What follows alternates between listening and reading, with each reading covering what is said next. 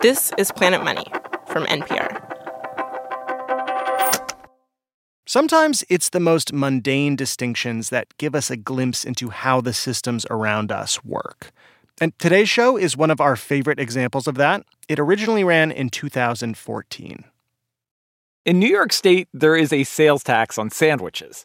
It's in the law. If you buy a sandwich in a restaurant or a grocery store, in most places in the state, you pay close to 8% tax. Now, that's simple enough, right? We all know what a sandwich is it's something delicious slapped between two slices of bread. But when it comes to taxes, nothing is simple. I have here New York State Tax Bulletin ST 835. It's entitled, What is Considered a Sandwich? This document is a couple pages long and it goes into excruciating detail on sandwiches, both hot and cold. For instance, you don't have to have two slices of bread. A sandwich for tax purposes is defined as, and I'm quoting here, made on bread or on bagels, on rolls, in pitas, in wraps, or otherwise, and regardless of the filling or the number of layers. There's this whole list of examples. A buttered bagel, officially that's a sandwich. A hot dog, sandwich. A taco, not a sandwich. But a burrito, according to the state of New York, a burrito is supposed to be a sandwich. A burrito is legally a sandwich. Hello and welcome to Planet Money. I'm Steve Henn and I'm joined by my friend and colleague Elise Hu, the NPR reporter who first drew our attention to New York's bizarre definition of a burrito. Hey, Elise. What an introduction. Hi, Steve. hey. So, today on the show, we consider the sandwich and all other takeout food as a parable of taxation because it seems like every tax ends up like the sandwich tax.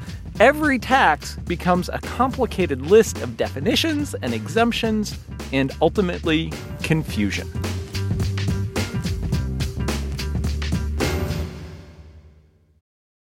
Support for this podcast and the following message come from Fundrise, a platform designed to make investing in high end real estate incredibly easy. You tell Fundrise your investing goals, and Fundrise puts your money into the real estate deals that are right for you. Over 170,000 investors use Fundrise to diversify their portfolios. You can start investing in less than five minutes and with as little as $10. Sign up for free today by going to fundrise.com/money. A tax has a very simple purpose.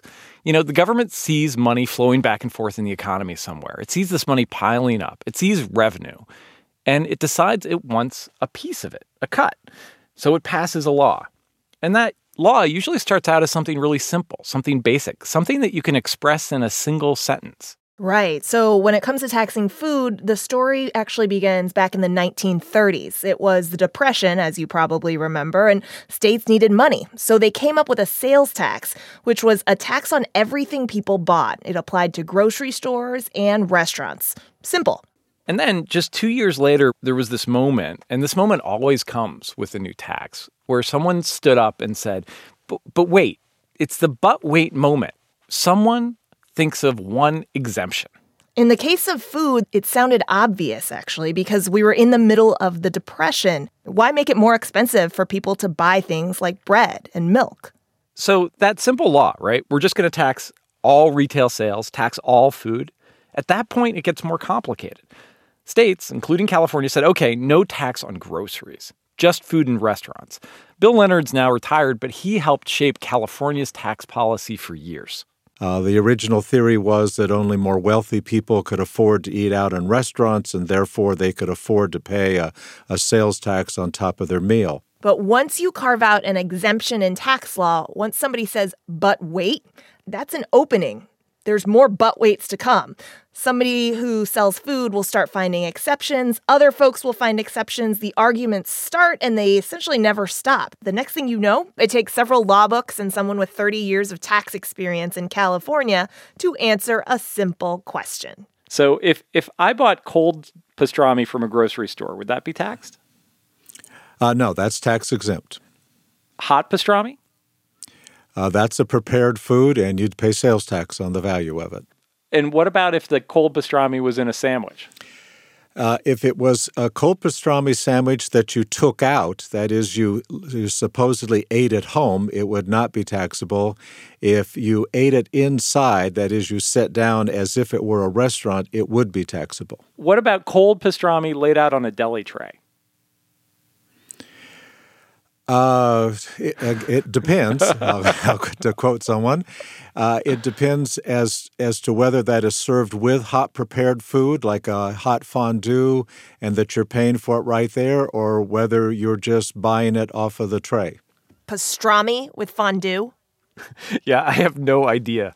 But apparently in California, cold pastrami served with fondue is subject to sales tax.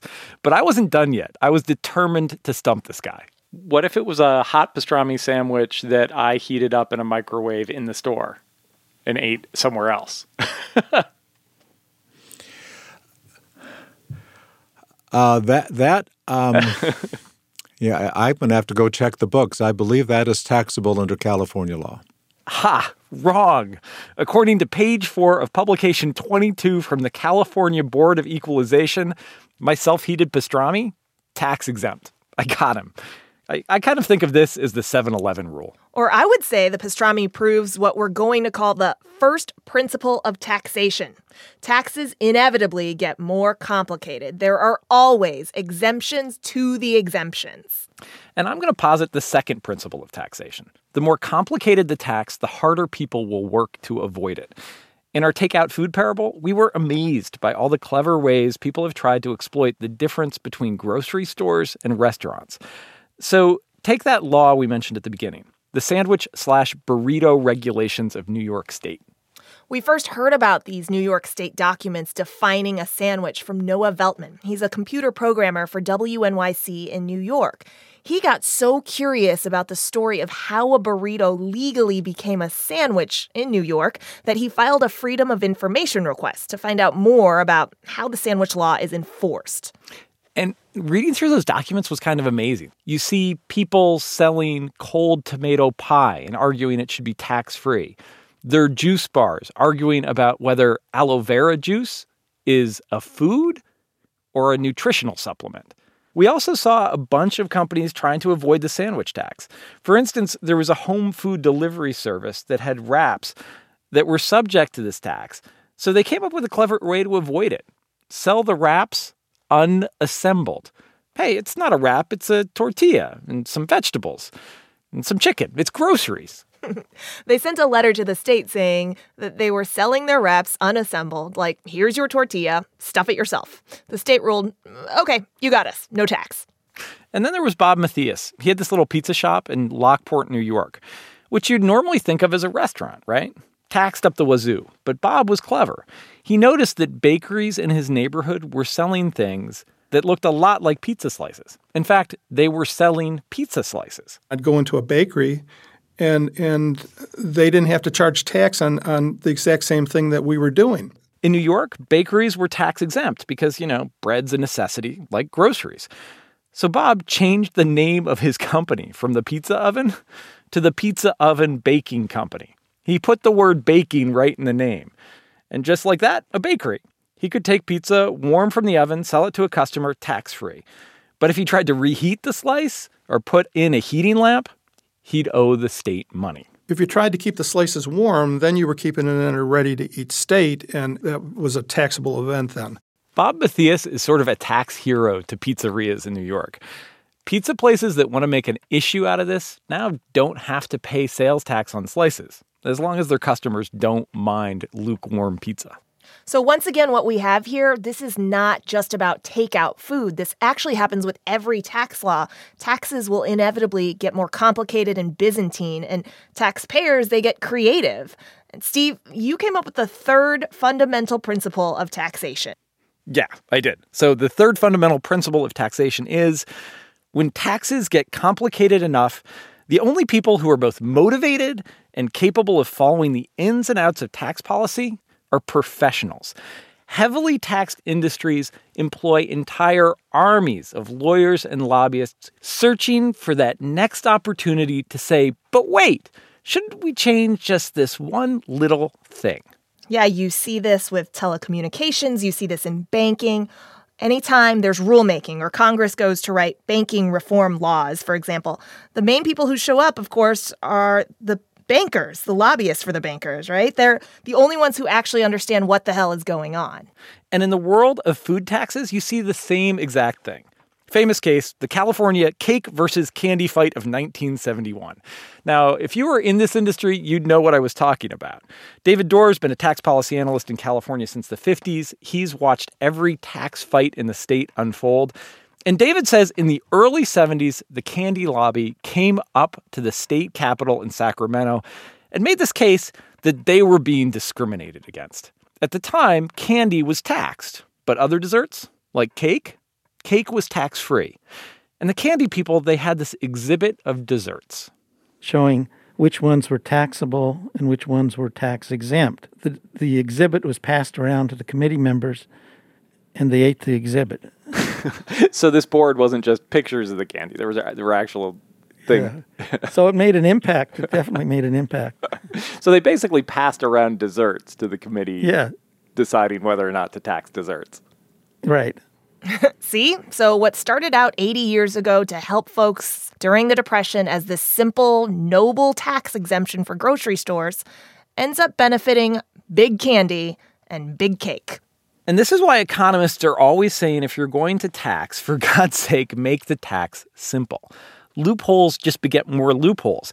And all these loopholes are just incentives for companies to hire more lobbyists and tax lawyers and fancy accountants, none of whom actually make anything. I mean, the lobbyists for the candy people don't make candy more delicious. True, but sometimes all these tax shenanigans, sometimes by accident, may actually contribute to making the world a more delicious place. After the break, one cherished institution that might not have existed without these shenanigans the drive through.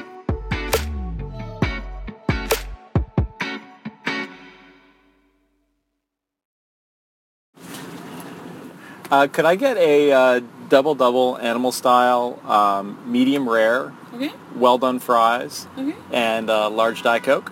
Mm, In and Out burger. Oh, that sounds so good. There you go, sir. Thanks a lot. Thank you. So, I'm very passionate about drive throughs. The drive through flourished because it's convenient, and it probably got a little boost in the early days because of the kinds of tax loopholes we've actually been talking about. Oh, it, it definitely did. But let me take you back for a second to the moment when the drive through was invented. It's 1948 in California, and Harry and Esther Snyder wanted to open a burger joint. It would become In N Out, but they just had this tiny triangle of land in LA. It was so small that their building was 10 feet by 10 feet. Only two people could fit inside. They had no tables, no chairs, no space to park. But Harry invented this little nifty two way speaker to take orders. Stacy Perman wrote the book on the business, In and Out. When they started, people were really confused. They didn't know what to do, and they actually had to educate people how to use the speakerphone. And they had two young sons at the time. I think they were 10 and 11. And sometimes they would send their sons out there to, you know, help train people how to use the speakerphone. This was likely the world's first drive-through, and even though people were confused by it, there was a financial benefit to that speakerphone.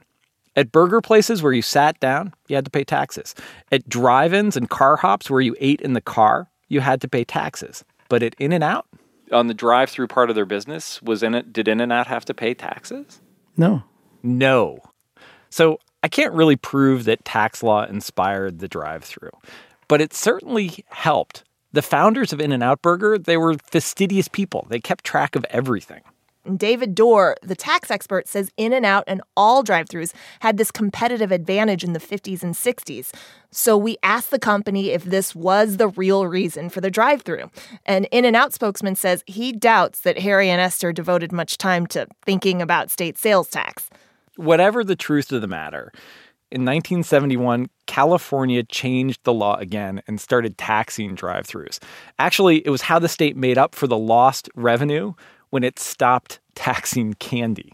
So now my double double medium rare animal style burger, my well done french fries, my large Coke, they're no longer tax free. All right. So, as hungry as I am, I'm as interested in the sales tax. That food was seven bucks. The sales tax? There it is, 61 cents. Now, if I had bought an ice cream, it would have been another story. The ice cream would have been tax free. So, how do you fix this mess?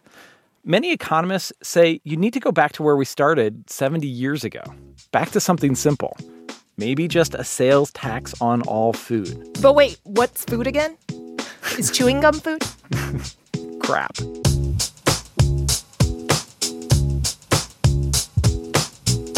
That was Steve Henn and Elise Hu from 2014. It is listener question time here at Planet Money, and we want to hear from you. Do you have some money related conundrum that you've seen in your city or community that you want answered? Or are you facing a puzzle in your life that you think economics might be able to solve? If so, send us a voice memo with your question at planetmoney at npr.org. You might end up on the podcast. We really do listen to every single one. That's planetmoney at npr.org. We're also on TikTok, Facebook, Twitter, Instagram, at Planet Money. Thanks to Noah Veltman for turning us on to the crazy tax policies of New York State. Today's rerun was produced by Dave Blanchard. It was mastered by Robert Rodriguez. The original episode was produced by Phia Bennin. Planet Money's executive producer is Alex Goldmark. I'm Alexi Horowitz Ghazi. This is NPR. Thanks for listening.